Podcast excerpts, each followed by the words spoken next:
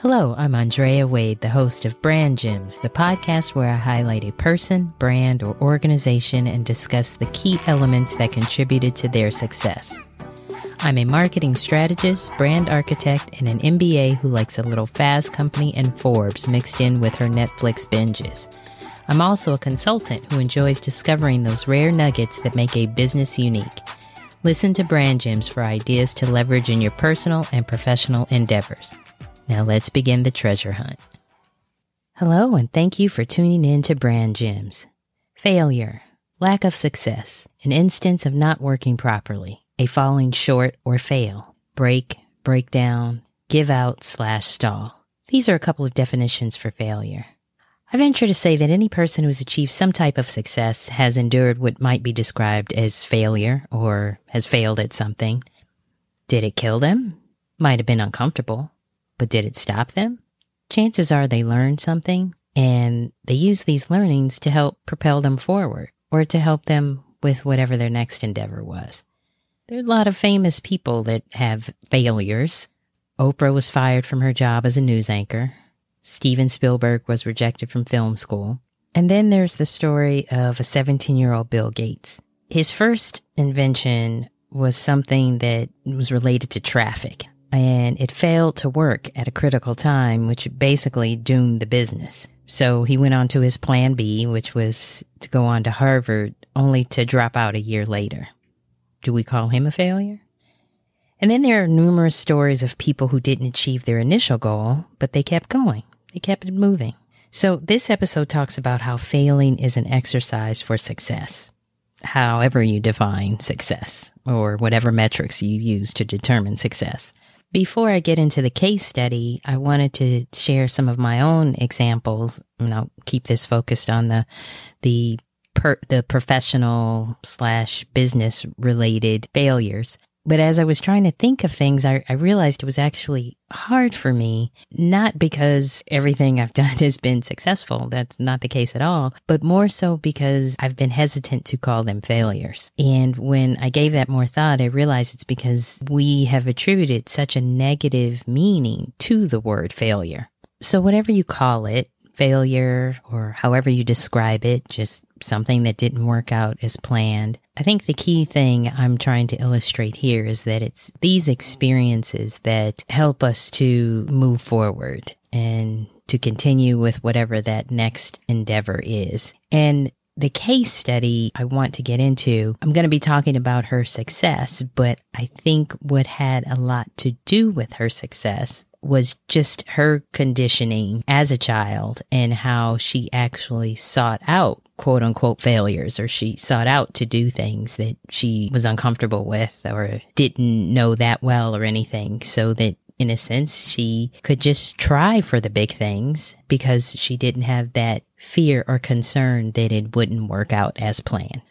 The case study for today is the brand Spanx and its founder, Sara Blakely. Spanx, spelled S P A N X. If you are a woman, you've likely heard of it, but in case you aren't familiar, please do Google it. Spanx is a line of undergarments. Think shapewear, things to help make your clothes look better. As uh, Sara describes it, Spanx are a canvas for your clothes. Sara's process for launching this company totally non-traditional. I mean, if there is a traditional way to launch a product that hasn't existed before, or at least, you know, all the avenues that she probably should have gone down that maybe wouldn't have resulted in her success. She didn't go down. you know, so again, she did it her way and she was quite successful. So little background. Sara graduated college, thought she'd go to law school.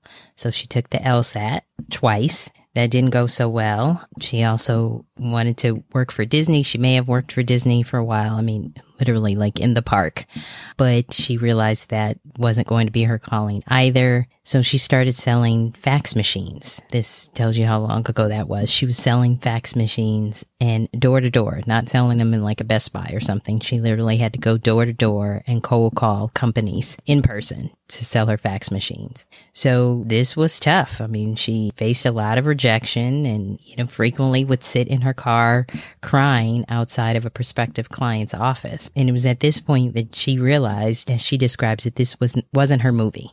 This wasn't what she was supposed to be doing. And she knew there was something else, even if she didn't know what it was. So one night she's getting ready for a party and she wanted to wear her cream pants, some pants that she loved, but she never wore because of the undergarment problem. And any woman who has tried to wear white or cream pants, we know, we understand.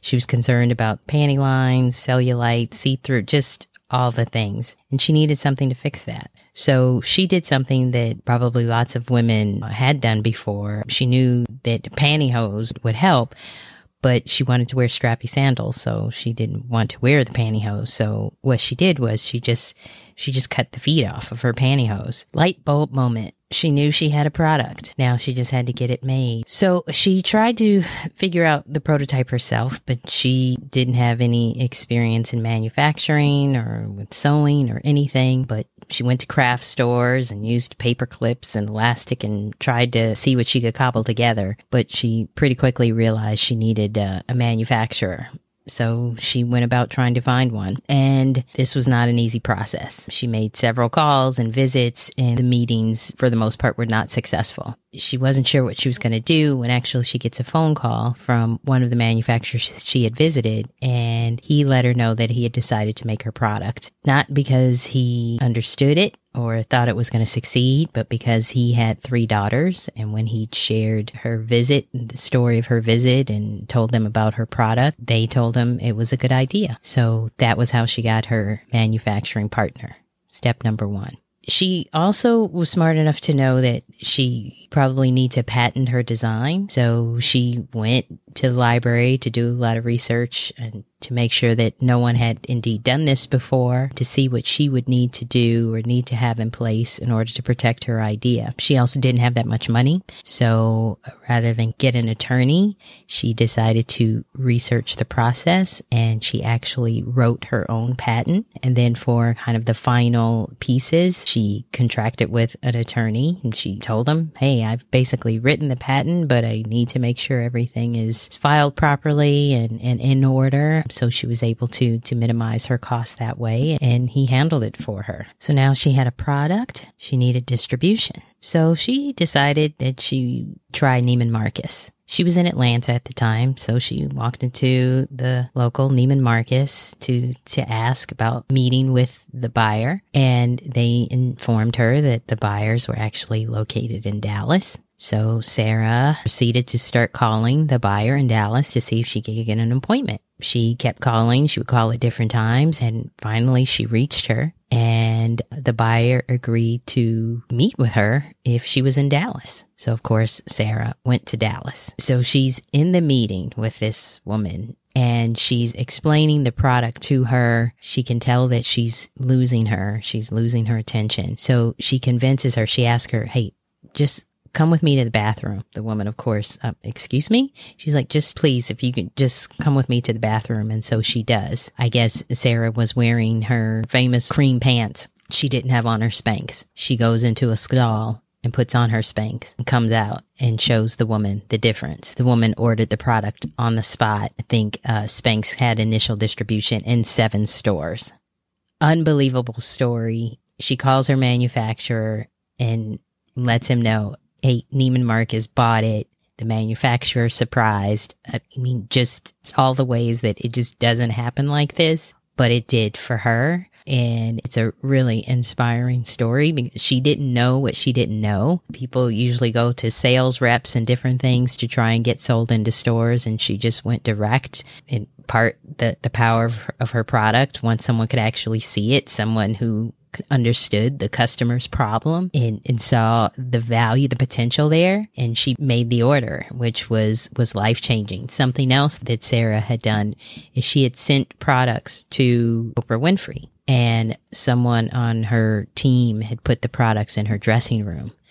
Oprah put them on. She loved them. She featured them in her favorite things show, which of course is a popular show, gives great exposure to products. So this is the year 2000, right around the time Spanx had just launched. She, Sara gets word that the product is going to be featured on the Oprah show. She, I don't even think she had a website yet, but of course she quickly put all of those things in place so that she could be ready for the momentum that, of course, an appearance on the Oprah show would and did indeed generate. So Spanx continues to grow and from then she diversifies her product line. The company is still strong today. Spanx didn't even have advertising for 16 years. The brand was that strong. She did go on, um, I think it was QVC at some point, uh, but in the initial years, it was just all word of mouth. Sara in the in the early years, Sara would be in the stores herself and she'd pull in friends and, and different people. But again, the, the value of the product, the strong brand, that is what propelled it. In 2021, Sara did sell a majority of her stake of the business to Blackstone. The company received a valuation then of $1.2 billion. The deal was monumental, of course, for the valuation, but also because it was prepared. It was a deal that was prepared by an all female investment team. And the board of directors is said to be all, all, all female as well under the leadership of Sara Blakely as the executive chairwoman. Again, just, just really phenomenal success story. And you're probably wondering, Andre, if this is an episode on failure, why are we talking about this? Well, it's because of all the things that led her to this. Again, remember, she set out to go to law school, and that was what she had her heart set on. But she didn't do well at the LSAT. She was selling fax machines door to door, and she realized that this wasn't her movie. This wasn't what she was supposed to be doing. She was also doing stand up comedy. I don't think I mentioned that earlier, but stand up. And I'm not sure if she really thought that this was something she really wanted to do or if she was just doing it for the exercise of, you know, pretty quickly if you're succeeding or failing when you're standing under hot lights in front of an audience trying to make them laugh. One thing that Sara always talks about is the influence her father had on her. And one thing that he used to always ask her as she was growing up how did you fail today? That was his way of encouraging her to take chances, to not be afraid that something might not work out how you wanted it to. He was encouraging her to have the experiences, to try different things, to go for that brass ring for something that you weren't sure if you would achieve, but you were at least going to try. And I think that is what helped prepare her to launch Spanx and to build it into the success that it is to this day.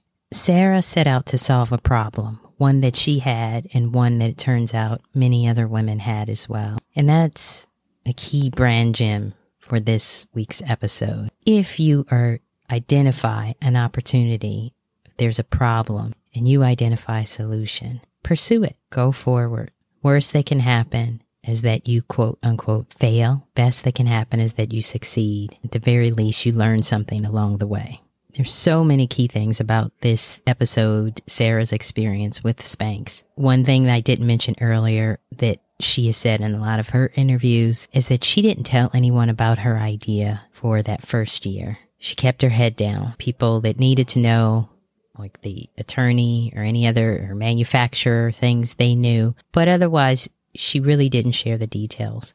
And part, she says, is because she didn't want her well intentioned friends and family to try to discourage her. And she needed to get to a certain point where she felt there would be a point of no return. So she didn't tell anyone. She kept her head down and she kept it moving. She knew that she had a good idea, so she invested the time and money to get a patent. It took her two years to develop the prototype for Spanx she was scrappy and self funded. She invested in herself. Part she kind of jokes now she didn't know she could get investment, but the chances are she could have pursued investment and wouldn't have gotten it anyway. She just moved forward. So, again, just to reinforce failures if that's what you call them, are likely preparing you for something else. If you believe in something, you think you have a great idea, do the work, put in the time, put in your resources if you have, figure out how to get it done.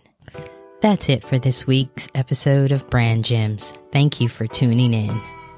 You just listened to another episode of Brand Gems. Be sure to follow so you don't miss future episodes and please share with anyone you think will find the information useful. Until next time.